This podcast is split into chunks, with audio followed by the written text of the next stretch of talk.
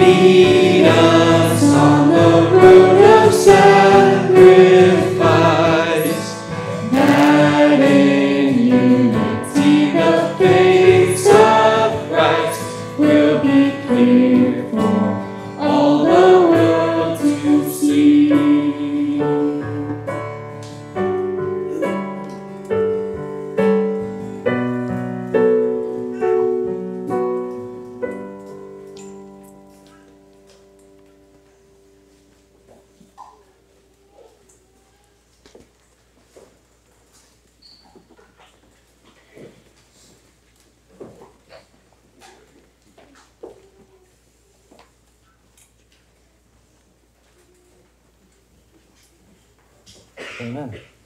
Let's uh, take a minute here before we look at and just, if you would, silently pray. Prepare your heart to look at God's Word today. Prepare your mind to look at God's Word. We're going to be looking at a couple of tricky passages this morning and, and going pretty deep. So pray that you uh, are able to focus and see what God's Word has to say.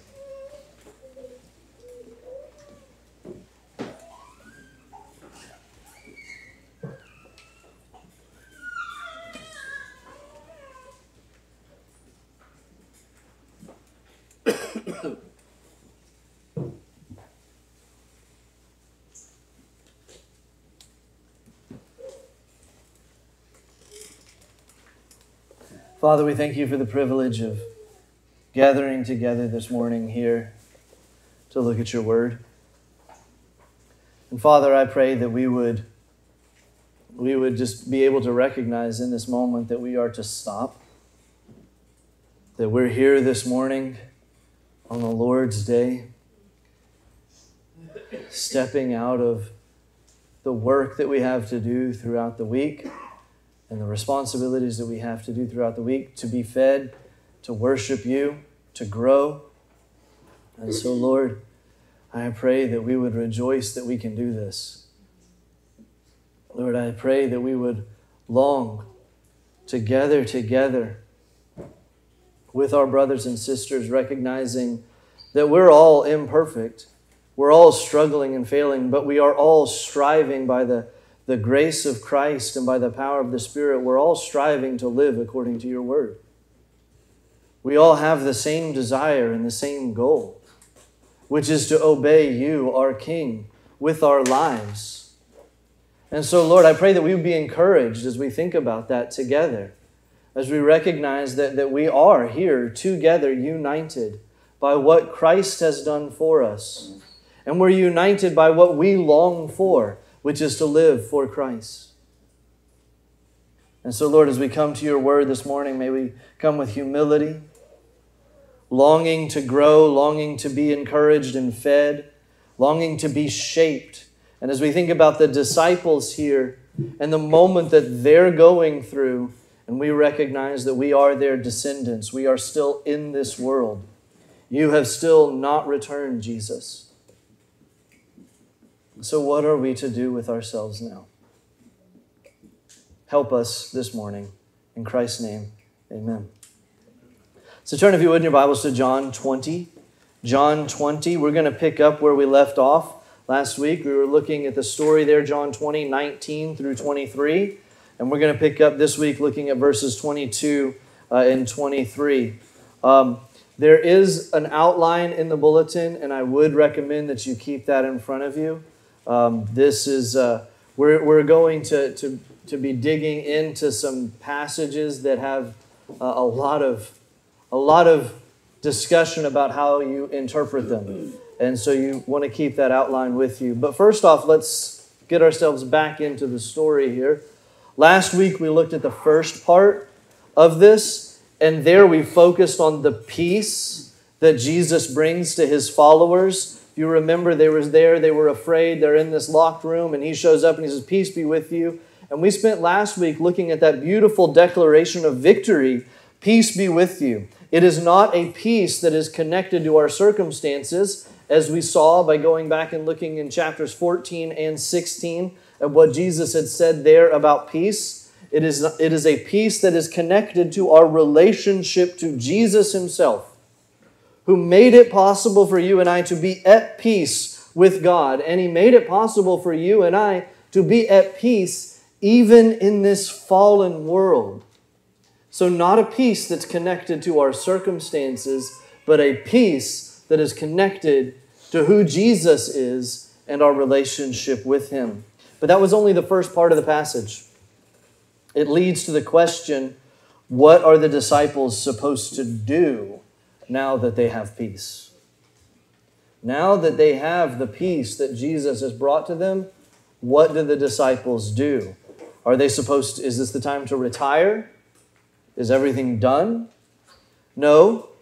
No, Jesus comes to them when they're afraid, tells them that they have peace, and now he tells them what? He says, So I am sending you. Now that you have peace, now that I have brought this, what's next? So I am sending you. And so here we come to verses 22 and 23, which again, these are two verses that have a lot of discussion around them, around how to interpret them. You may disagree with some of the things that I say today. It's possible. A lot of great people come to different conclusions about what verse 22 and verse 23 mean. So we want to we want to approach these verses with humility. But what I ultimately want us to see, keep this in your mind. We're going to look at verse 22 and what it means. We're going to look at verse 23 and what it means. But keep in the back of your mind the whole time, what's the point of this whole story? So we're not, we can't lose sight of the point of this whole story as we try and look at what verses 22 and 23 mean. So we're going to read the passage. We're going to lay our foundation by talking about how Jesus makes a parallel between how the Father sent him and how he's sending the disciples. And then we're going to look at these two things that he says. So, verse 19. On the evening of that day, the first day of the week, the doors being locked where the disciples were for fear of the Jews, Jesus came and he stood among them and said to them, Peace be with you. When he had said this, he showed them his hands and his side. And then the disciples were glad when they saw the Lord. Jesus said to them again, Peace be with you. As the Father has sent me, even so I am sending you. And when he had said this, he breathed on them and said to them, Receive the Holy Spirit. If you forgive the sins of any, they are forgiven them. If you withhold forgiveness from any, it is withheld. Okay, so first, let's look at the mission of the disciples here. Now that they have peace, they are to go. And Jesus connects his mission to their mission. Just as God sent him, they are also being sent as well. I made a similar point about this a couple of weeks ago when, I, when we preached the story of Mary Magdalene there at the tomb. Do you remember what Jesus did there at the tomb with Mary Magdalene? He sent her to tell the disciples what she had seen. And we ask the question why would he have had to do that? And the answer, of course, is he didn't have to do that. He didn't need Mary to go on his behalf and be his messenger. There's an intentionality there. And what we're seeing in this whole section is we're seeing a massive shift in God's working here on earth. It will be through the followers of Christ that God works until Jesus returns. There's a massive shift. No longer is Jesus in physical form going to be walking around and, and visiting cities and preaching and teaching. No, that time is past. He's ascending to the Father as the King, and who is going to be walking around? Who is going to be the voice of Jesus? It's going to be his followers. And so we see right away, even in the fact that he sends Mary to do this, there's a shift in what's happening. And so now he, he's telling the disciples the same thing. So I am sending you. Now is your time, disciples. But he makes this comparison to as the Father sent him. Now, here is how some people explain this parallel between Jesus' mission and our mission and how the Father sent him. They, they emphasize this. They say, look what he did here on earth. He healed the sick. Everywhere he went, he worked miracles. He healed the sick. He cast out demons. He raised the dead. And that is what John is telling the disciples here. they are meant to go out into the world as well and heal the sick and work miracles and bring the kingdom of God into the world here. So we could summarize it this way. One person said, Jesus deliberately makes his mission the model of ours, thus, the church should define its task in terms of its understanding of Jesus' task. And since he manifestly included healing the sick, helping the needy, and preaching to the poor, our mission must do no less. And so, what's happened from that is you see a, a, a focus that, that primarily focuses on miraculous healing, that primarily focuses on social issues for the poor. And that is to be the focus of our mission. And so they make that parallel. Of course, we're not heartless people. Don't hear that. Who say you shouldn't care for the sick and you shouldn't care for the poor. We're reminded in John 14, verse 12 Truly, truly, I say to you, whoever believes in me will also do the works that I do, and greater works than these will he do because I'm going to the Father. But what we have to say is this Jesus was not sent, the purpose of his mission was not primarily to heal the sick or to work miracles or to preach to the poor. That was not what he primarily did. Those things played a vital part in his mission. Those things were signs of who he was in his mission, but they were not the mission, were they? They could not have been. While he was healing in Galilee, he was not healing in Jerusalem. This was not the mission. In the Gospel of John, the mission of Jesus has always been clearly explained. Behold the Lamb of God who does what? Takes away the sins of the world. Do you remember what Jesus warned the Jews what would happen to them? They would die in their sins. And look what Jesus says to the disciples in this section, in the very next words. What does he speak about? He speaks about the forgiveness of sins. What did Jesus come here? What was the mission? The mission was eternal life, forgiveness for sins, a renewal of the broken relationship between God and his people. We are talking about peace with the Creator. That is the primary focus of Jesus' mission. So the signs, the miracles, the healing, they, they point to who Jesus is they show God's compassion and care.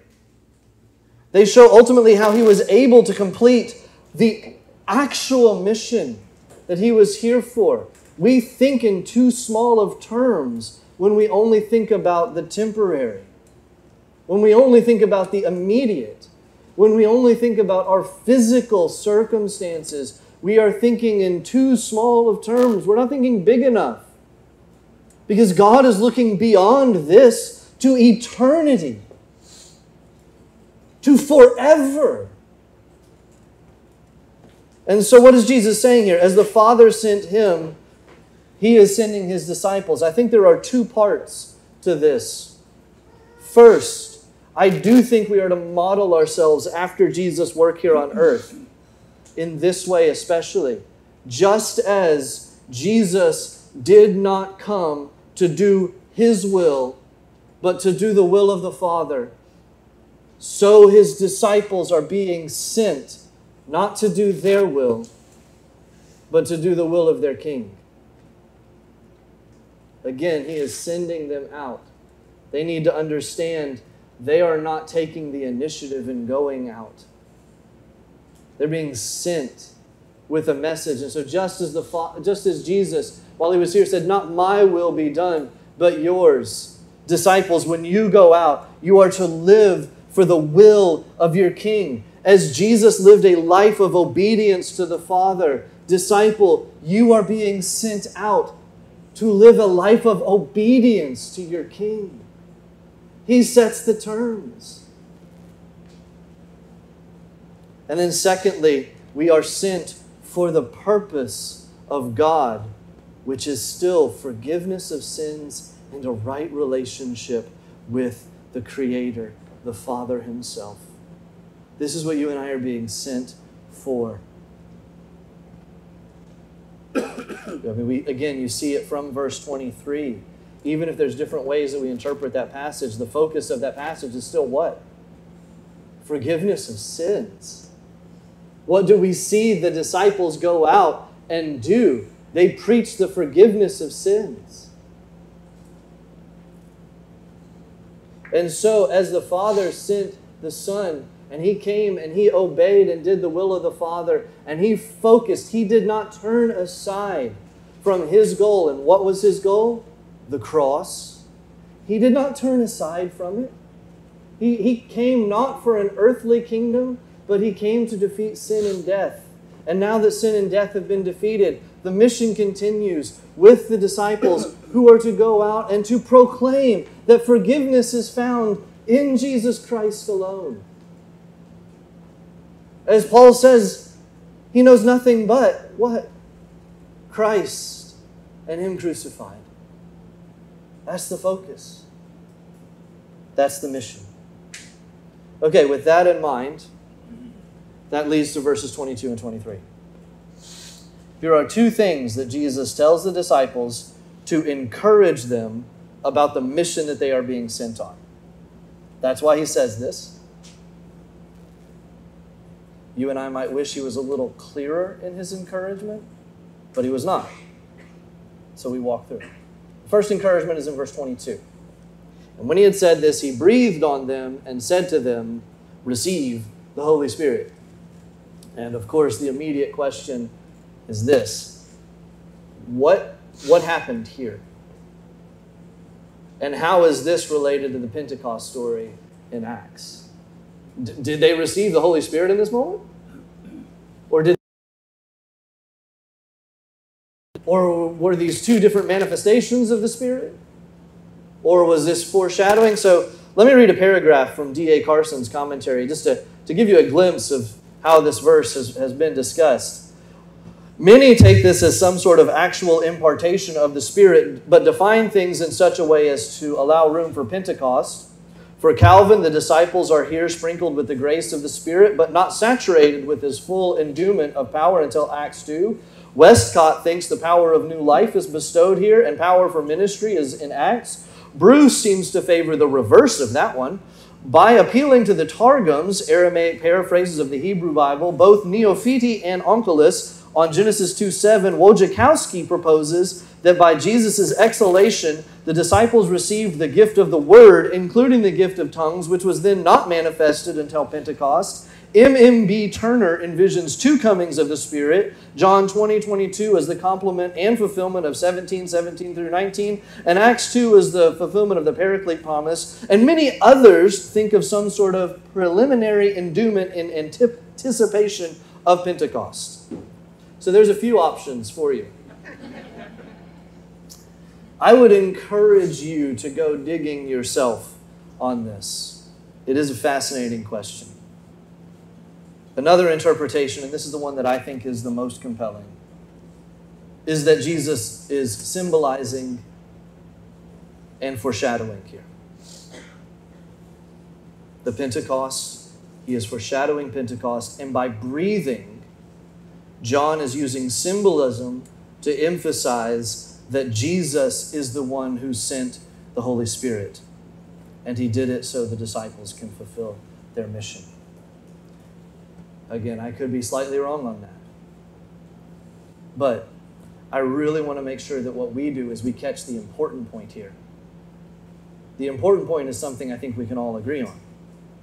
However, we answer the question about what happened with the Spirit here and exactly what the timing of events were and the details of it, we need to, to know the point that John is making.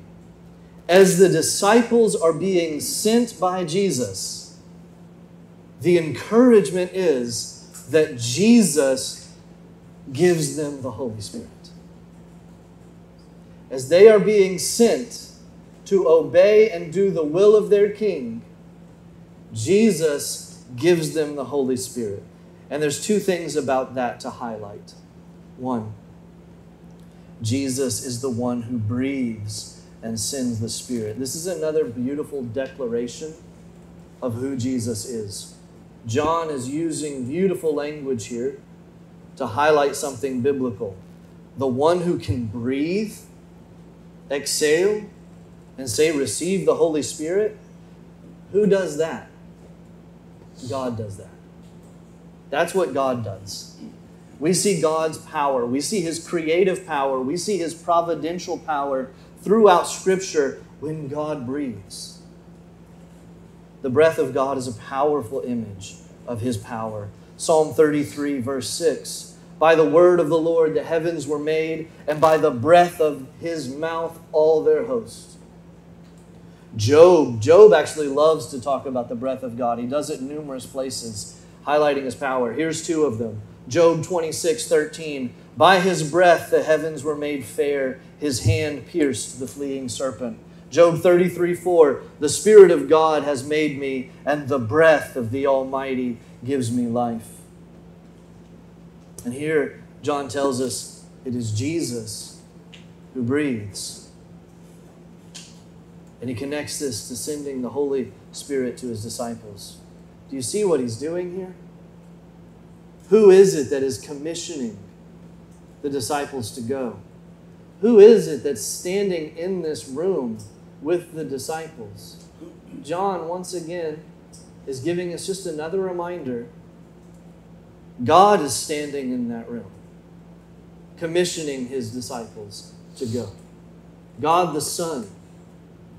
They're not being sent by a mere man. The king that they obey and the king that they are doing the will of, he's not a mere man. He is the eternal Son of God. So, yeah, be at peace. Even though you are being sent into a world where there is tribulation, even though the message that you are being sent to proclaim is not one that the world is going to want to receive, disciple, be at peace do you know who sent you? God the Son sent you.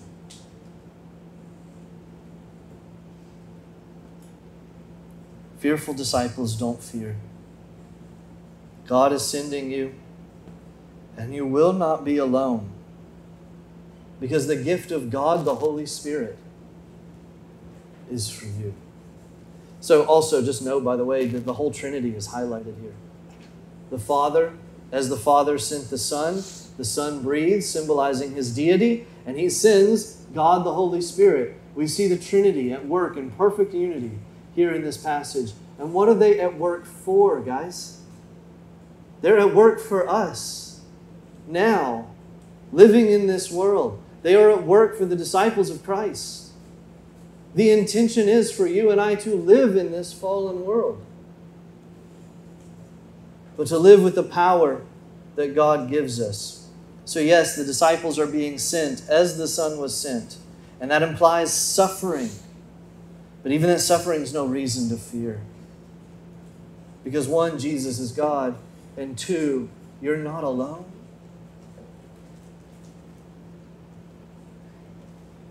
You will have God the Holy Spirit. Again, however we slice the timing of John 20. And I think the safest ground there for us is that he is symbolically showing that the Spirit was sent from him and that he's God, and John is using this biblical imagery that he loves to use.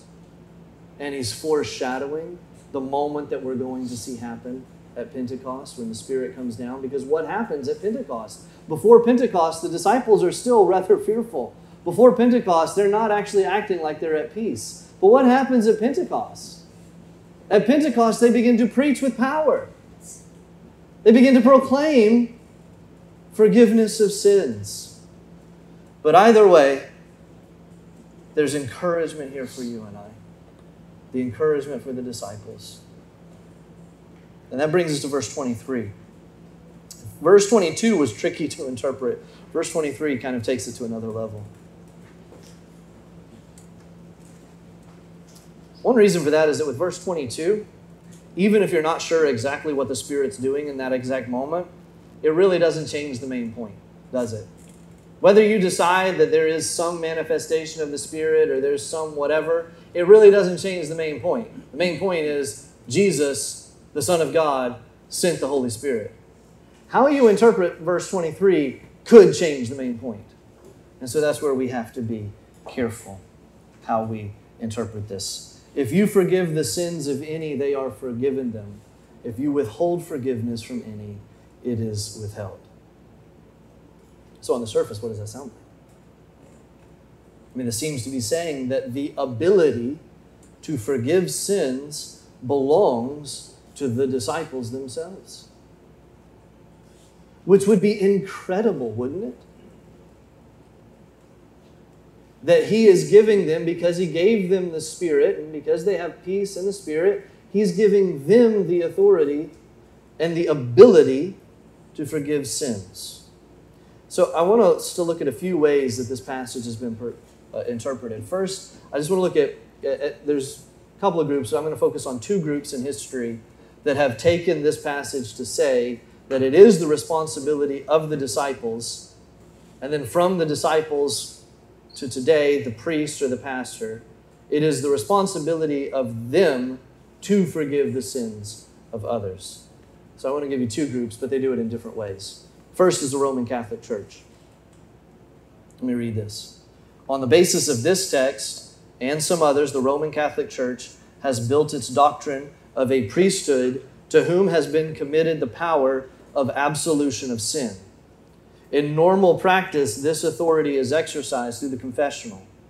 Most Catholics would acknowledge that in the ultimate analysis, it is God who forgives sin, but they would add that God does so in response to the action of the priest, so that where the priest absolves, God forgives, and where the priest does not absolve, God allows the sins and judgment to remain.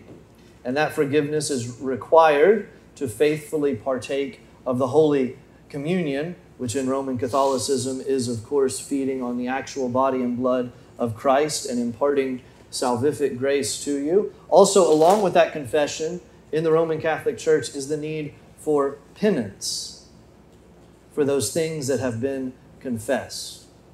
So it's not merely that those things are confessed and the priest saying you are forgiven, but there are acts of penance that have to be done in order to be forgiven, which is not how the gospel works. These are works that have to be done in order to be justified, which is, of course, very different than what the gospel is. The gospel is by faith alone, not by any works. We receive the gift of the grace of Christ, not because we deserve it. And so the Roman Catholic Church gives the authority to the priest to forgive your sin. And it's built on a, a wrong understanding of the gospel. There's a second group that I want to mention as well that also look at this passage and interpret it to explain their practice of confession, and that's the Lutheran Church. Now, there's a big difference between the, the Roman Catholics and the Lutherans on this because uh, there is no penance uh, in, the, in the Lutheran Church, and, and forgiveness there is clearly based on the finished work of Christ on the cross, which is a, a massive difference. We, let, let's be very clear, that's a huge difference in understanding these two. Uh, the Roman Catholics are not proclaiming the gospel, and, and it cannot save.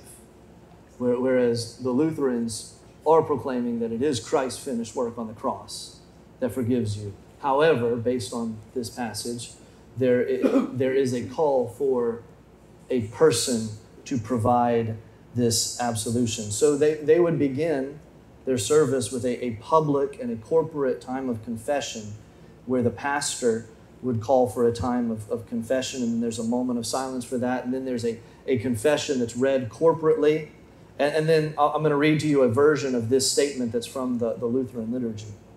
Almighty God, in His mercy, has given His Son to die for you, and for His sake forgives you of all your sins. As a called and ordained servant of Christ, and by His authority, I therefore forgive you all your sins in the name of the Father, and of the Son, and of the Holy Spirit.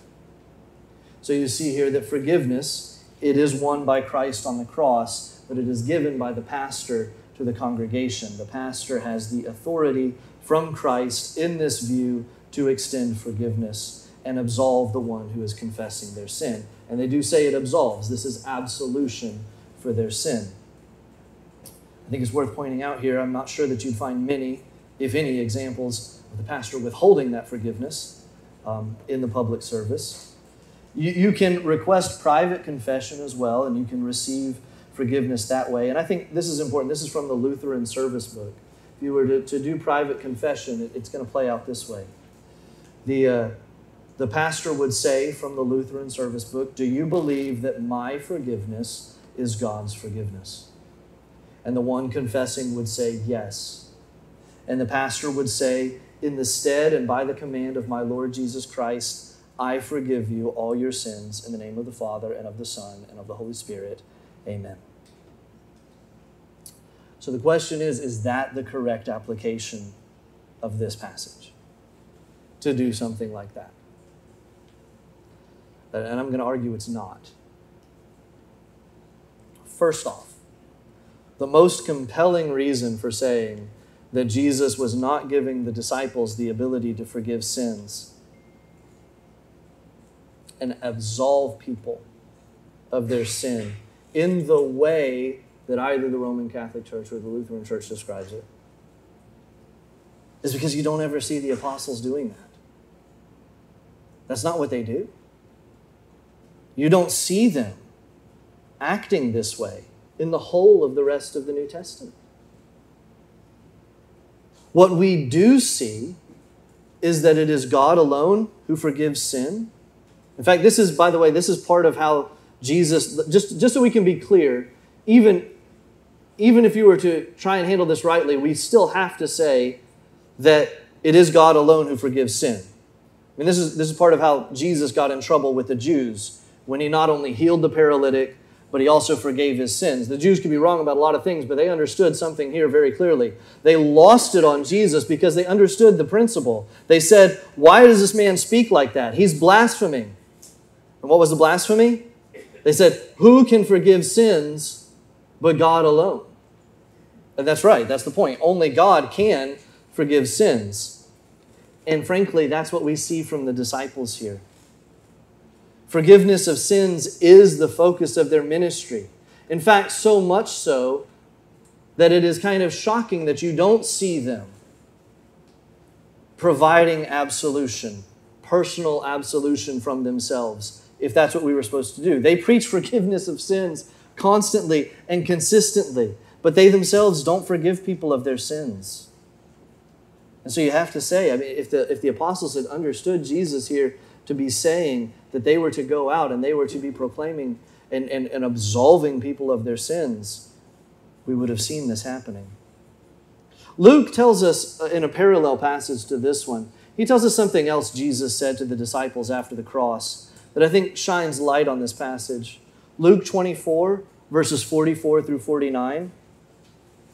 In Luke 24, verses 44 through 49, then he said to them, These are my words that I spoke to you while I was still with you, that everything written about me in the law of Moses and the prophets and the Psalms must be fulfilled. And then he, the, then he opened their minds to understand the scriptures and said to them, Thus it is written, that the Christ should suffer and on the third day rise from the dead, and that repentance for the forgiveness of sins should be proclaimed in his name to all nations, beginning from Jerusalem. You are witness of these things, and behold, I am sending the promise of my Father upon you. But stay in this city till you're clothed with power from on high. That repentance for the forgiveness of sins should be proclaimed in his na- name to all nations. And this is, of course, what we would see happen, right? We see in John, he's saying that he's going to send them the Holy Spirit, and then he emphasizes that they'll be forgiving sins. There's this amazing authority, there's this amazing stewardship that he's giving to the disciples. We see something similar, but just slightly different in Luke, where again, he's giving them this stewardship focused on the repentance for forgiveness of sins. And so at Pentecost in Acts, what, what happens? The Spirit comes. What do they immediately do? They proclaim Christ.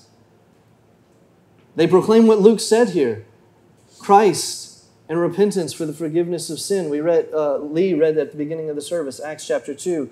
Listen again to Acts chapter 2, verse 37. Now, when they had heard this, and they were cut to the heart, and said to Peter and the rest of the apostles, Brothers, what shall we do? So here they are. Peter has preached to them Christ. They are cut to the heart. And they look at Peter and they say, What shall we do? I just want to say this would have been a perfect moment for Peter to say that he forgave them on behalf of Jesus Christ. But he didn't. What did Peter say? And Peter said to them, Repent and be baptized, every one of you, in the name of Jesus Christ for the forgiveness of your sins, and you will receive the gift of the Holy Spirit. He doesn't say, I forgive you in the name of Jesus. He says, Repent and you will be forgiven in the name of Jesus.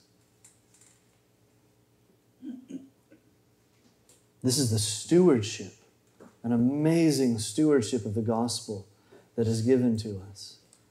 And I do think that's what John is getting at with the disciples. That this is the moment where his followers will be his representatives and his ambassadors here on earth. And they will be given a great stewardship. And that stewardship will include the stewardship of forgiveness, the stewardship of the gospel. So if we don't ever see the New Testament church forgiving sins, is there a way to understand verse 23 here and what it's saying? If you forgive and you withhold forgiveness. I think so. This is an area where, again, I think we have to, we have to be humble. We have to recognize that the rest of Scripture doesn't support the, the initial reading of this verse. And so, what do we do with that? Well, let's walk through this. The phrase is about being forgiven and having forgiveness withheld. It is helpful to know that those are in the perfect tense in Greek. Of course, that's only helpful if you know Greek. And so that probably clarifies nothing for most of us.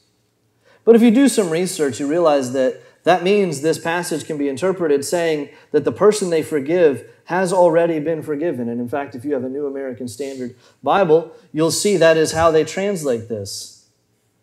And so the idea here then would be that the disciples are not necessarily forgiving, but the disciples are declaring the forgiveness that has already happened, the forgiveness that has already taken place.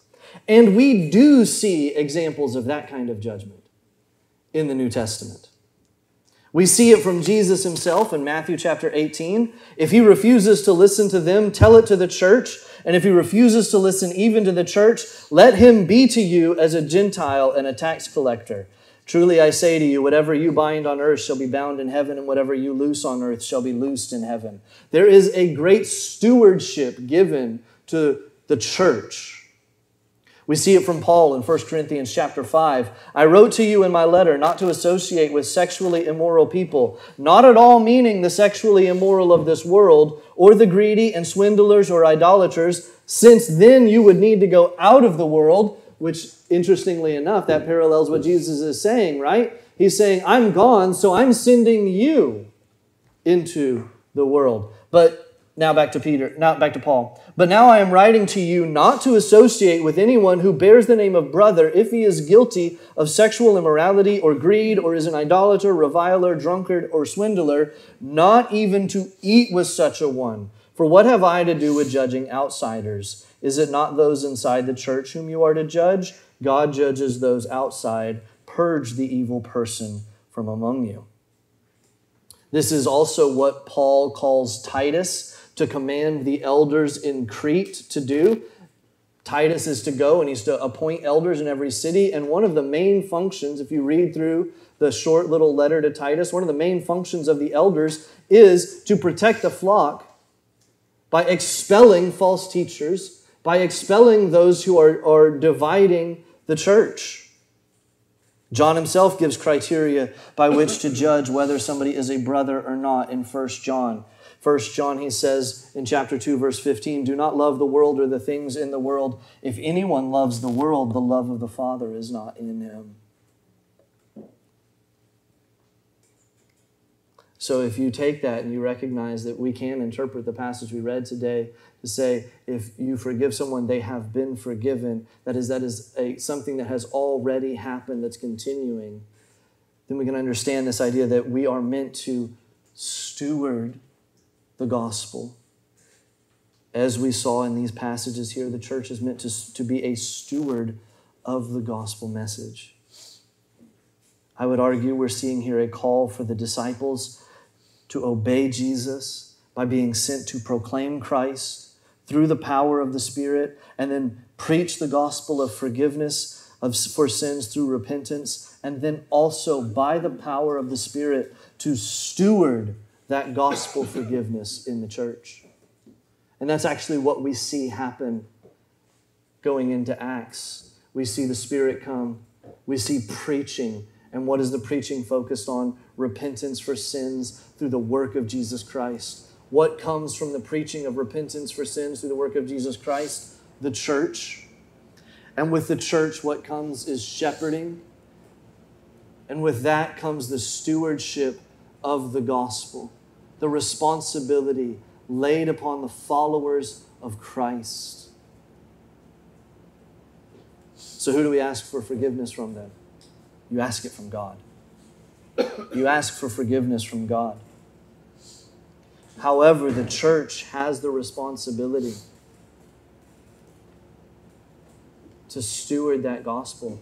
And if we see those who are professing that they have asked forgiveness from God, but they have not truly repented, they are not growing in Christ, they're not putting to death the deeds of the flesh, we have a responsibility from God to say, You're not a believer.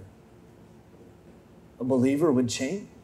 A believer would grow. Now, a believer doesn't, isn't going to be perfect, but a believer doesn't just simply live in their sin, comfortable with it, doesn't just defy God. They don't reject the gospel. And at that point, the followers of Christ have a responsibility to not even eat with such a one. So I think that's probably the way we would want to understand this passage. I know that that was a deep dive, and I would encourage you. You ought to go and do some reading, research yourself. But we're not quite done yet. We're going to close with this because I, I, want to make sure that we don't forget, just because we, we had to go deep on verses 22 and verse 23, you can't forget that's not the main point of this. The, the way we interpret verses 22 and verse 23 are not the main point of verses 19 through 23. And that's what we want to see. Sometimes we, we can do that, right? Sometimes we can, we can find a passage and and either A, that passage is so compelling to us that we forget everything around it, or B, that passage is so interesting to us that we just go super deep on it and we just get, get really tied in and focused on that one verse. And we kind of forget, oh, yeah, that, that's not the main point of what we're, we're actually looking at here. So let's step back again and let's look at verses 19 through 23. And let's ask, what is Jesus doing here in this moment? And here's the answer He is encouraging fearful disciples. God the Son, the resurrected King, is encouraging and sending his fearful disciples. And now we see that he has done that with three things. He is encouraging them and sending them with a declaration that peace has been given to them. Guys, peace has been given to you. And it can't be taken away, and it's not connected to your circumstances. It is connected to the fact that Jesus has saved you from your sins, given you a new heart, called you his own. Peace is yours. It's right there. Take it. Remember, we talked about last week uh, when we looked at Deuteronomy and the picture of Moses saying, I set before you life and death. Choose life. Jesus is setting before them peace. It's theirs. I give it to you. Follower of Christ, take it. Hold on to it. Peace is yours. Yes, you're going to be in a world full of tribulation. But guess what? Jesus says, I have overcome the world. And then he did that. And then he showed back up and said, Here's your peace. It's in me and a relationship with me. So that's the first thing he does. The second thing that he does here is the gift of God, the Holy Spirit, to be with them on their mission. They don't just have peace, they have the Holy Spirit with them. And guess what? You can't get rid of him either. He doesn't leave, he is with you. You will be able to be faithful to the Lord. I made the distinction last week, and it is worth making again. You will be able to do the will of Christ and be faithful in this world. That is not the same thing as saying you will be able to do the thing you want to do for Christ. It is not the same thing as saying you will be able to do your will and your desire, but you can do the will of Christ in your life. You can be faithful to Him. You can obey Him. Your circumstances will not keep you from that, not even if you are killed. So, He's given peace. He's given God the Holy Spirit to be your strength. So, whenever you go out and, and, and you're ready to, to tell somebody about Christ, or, or you have a choice of obeying Christ or following the world, so often we try to summon up our own strength then, but that's not the moment to do that.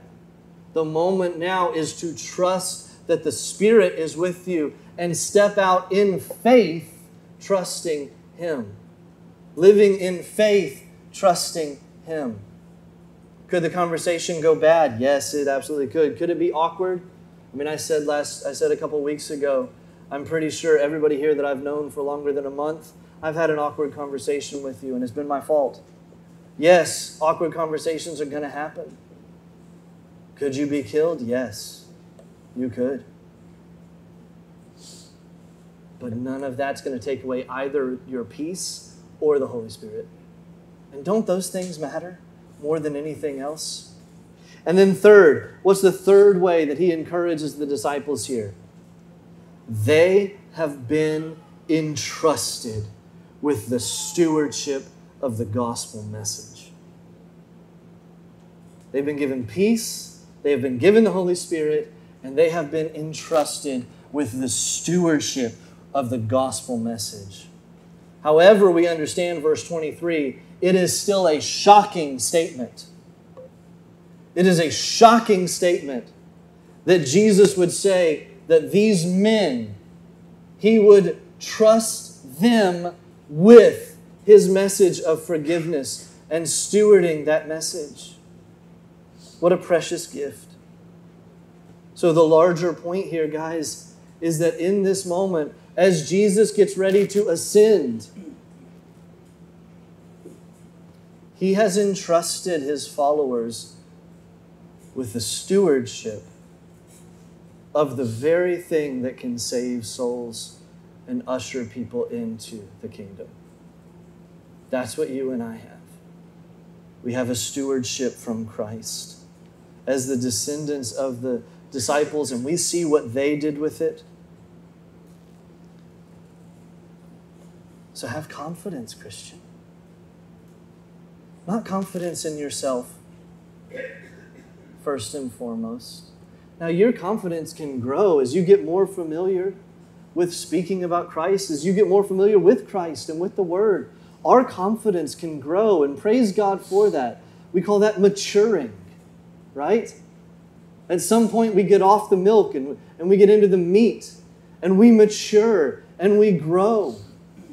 But, guys, our confidence, no matter how mature you are in Christ, And I think anybody here who's been a Christian and is mature in Christ would tell you no matter how mature you are, you will still struggle with fear, and you will still struggle with pride, and you will still struggle with uncertainty. And your confidence will waver. In fact, your confidence at the moment that you are unexpected, just not expecting it, your confidence can just fall apart. When Jesus comes to the disciples, before we see the church begin to grow, he gives them his peace, he gives them his spirit, and from those he entrusts to them the gospel message. How beautiful is that? Christian, let's find our encouragement there. And how can you? You have been entrusted with the gospel message. And not just that, you've not just been entrusted with it, you've been placed by God where you are. And you've been placed in the lives of the people that you live with and you work with. You're there as an ambassador of Christ, not to do your will, but to do His.